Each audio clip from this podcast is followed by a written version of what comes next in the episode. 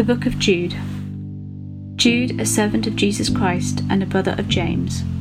To those who've been called, who are loved in God the Father and kept for Jesus Christ. Mercy, peace, and love be yours in abundance. Dear friends, although I was very eager to write to you about the salvation we share, I felt compelled to write and urge you to contend for the faith that was once for all entrusted to God's holy people. For certain individuals whose condemnation was written about long ago have secretly slipped in among you. They are ungodly people who pervert the grace of our God into a license for immorality and deny Jesus Christ, our only sovereign and Lord.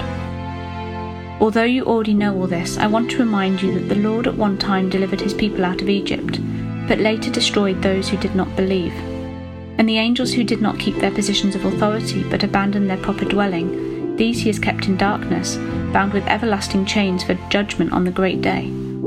In a similar way, Sodom and Gomorrah and the surrounding towns gave themselves up to sexual immorality and perversion. They serve as an example of those who suffer the punishment of eternal fire. In the very same way, on the strength of their dreams, these ungodly people pollute their own bodies, reject authority, and heap abuse on celestial beings. But even the archangel Michael, when he was disputing with the devil about the body of Moses, did not himself dare to condemn him for slander, but said, The Lord rebuke you. Yet these people slander whatever they do not understand, and the very things they do understand by instinct, as irrational animals do, will destroy them. Woe to them! They have taken the way of Cain. They have rushed for profit into Balaam's error. They have been destroyed in Korah's rebellion. These people are blemishes at your love feasts, eating with you without the slightest qualm shepherds who feed only themselves. They are clouds without rain, blown along by the wind. Autumn trees without fruit and uprooted, twice dead. They are wild waves of the sea, foaming up their shame, wandering stars, for whom blackest darkness has been reserved forever. Enoch, the seventh from Adam, prophesied about them. See, the Lord is coming with thousands upon thousands of his holy ones to judge everyone and to convict all of them of all the ungodly acts they have committed in their ungodliness, and of all the defiant words ungodly sinners have spoken against him. These people are grumblers and fault finders. They follow their own evil desires. They boast about themselves and flatter others for their own advantage. But, dear friends, remember what the apostles of our Lord Jesus Christ foretold. They said to you, In the last times there will be scoffers who will follow their own ungodly desires. These are the people who divide you, who follow mere natural instincts and do not have the Spirit. But you, dear friends, by building yourselves up in your most holy faith and praying in the Holy Spirit, keep yourselves in God's love as you wait for the mercy of our Lord Jesus Christ to bring you to eternal life. Be merciful to those who doubt Save others by snatching them from the fire.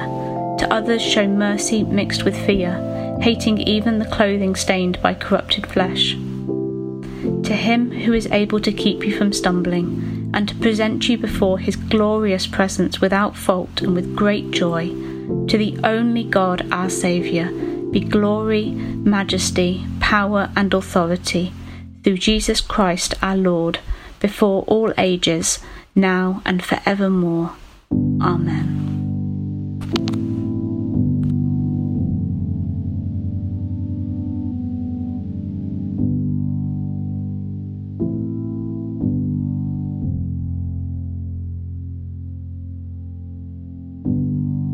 Revelation chapter 1 The revelation of Jesus Christ, which God gave him to show his servants what must soon take place he made it known by sending his angel to his servant John, who testifies to everything he saw. That is, the Word of God and the testimony of Jesus Christ. Blessed is the one who reads the words of this prophecy, and blessed are those who hear it and take to heart what is written in it, because the time is near. John, to the seven churches in the province of Asia, grace and peace to you from him who is, and who was, and who is to come and from the seven spirits before his throne, and from Jesus Christ, who is the faithful witness, the firstborn from the dead, and the ruler of the kings of the earth. To him who loves us and has freed us from our sins by his blood, and has made us to be a kingdom and priests to serve his God and Father. To him be glory and power forever and ever. Amen. Look, he is coming with the clouds, and every eye will see him, even those who pierced him. All the peoples of the earth will mourn because of him. So shall it be. Amen. I am the Alpha and the Omega, says the Lord God, who is, and who was, and who is to come, the Almighty. I, John, your brother and companion in the suffering and kingdom and patient endurance that are ours in Jesus, was on the island of Patmos because, the wor- because of the Word of God and the testimony of Jesus. On the Lord's day, I was in the Spirit, and I heard behind me a loud voice like a trumpet, which said, Write on a scroll what you see and send it to the seven churches to Ephesus, Smyrna, Pergamum, Thyatira, Sardis, Philadelphia, and Laodicea. I turned round to see the voice that was speaking to me, and when I turned, I saw seven golden lampstands. And among the lampstands was someone like a son of man, dressed in a robe reaching down to his feet, and with a golden sash round his chest. His hair and his head and hair were like white wool as white as snow, and his eyes were like blazing fire. His feet were like blonde, bronze, glowing in a furnace, and his voice was like the sound of rushing waters. In his right hand he held seven stars, and out of his mouth came a sharp, double edged sword. His face was like the sun, shining in all its brilliance. When I saw him, I fell at his feet, as though dead. And then he placed his right hand on me and said, do not be afraid. I am the first and the last. I am the living one. I was dead, and behold, I am alive for ever and ever, and I hold the keys of death and Hades.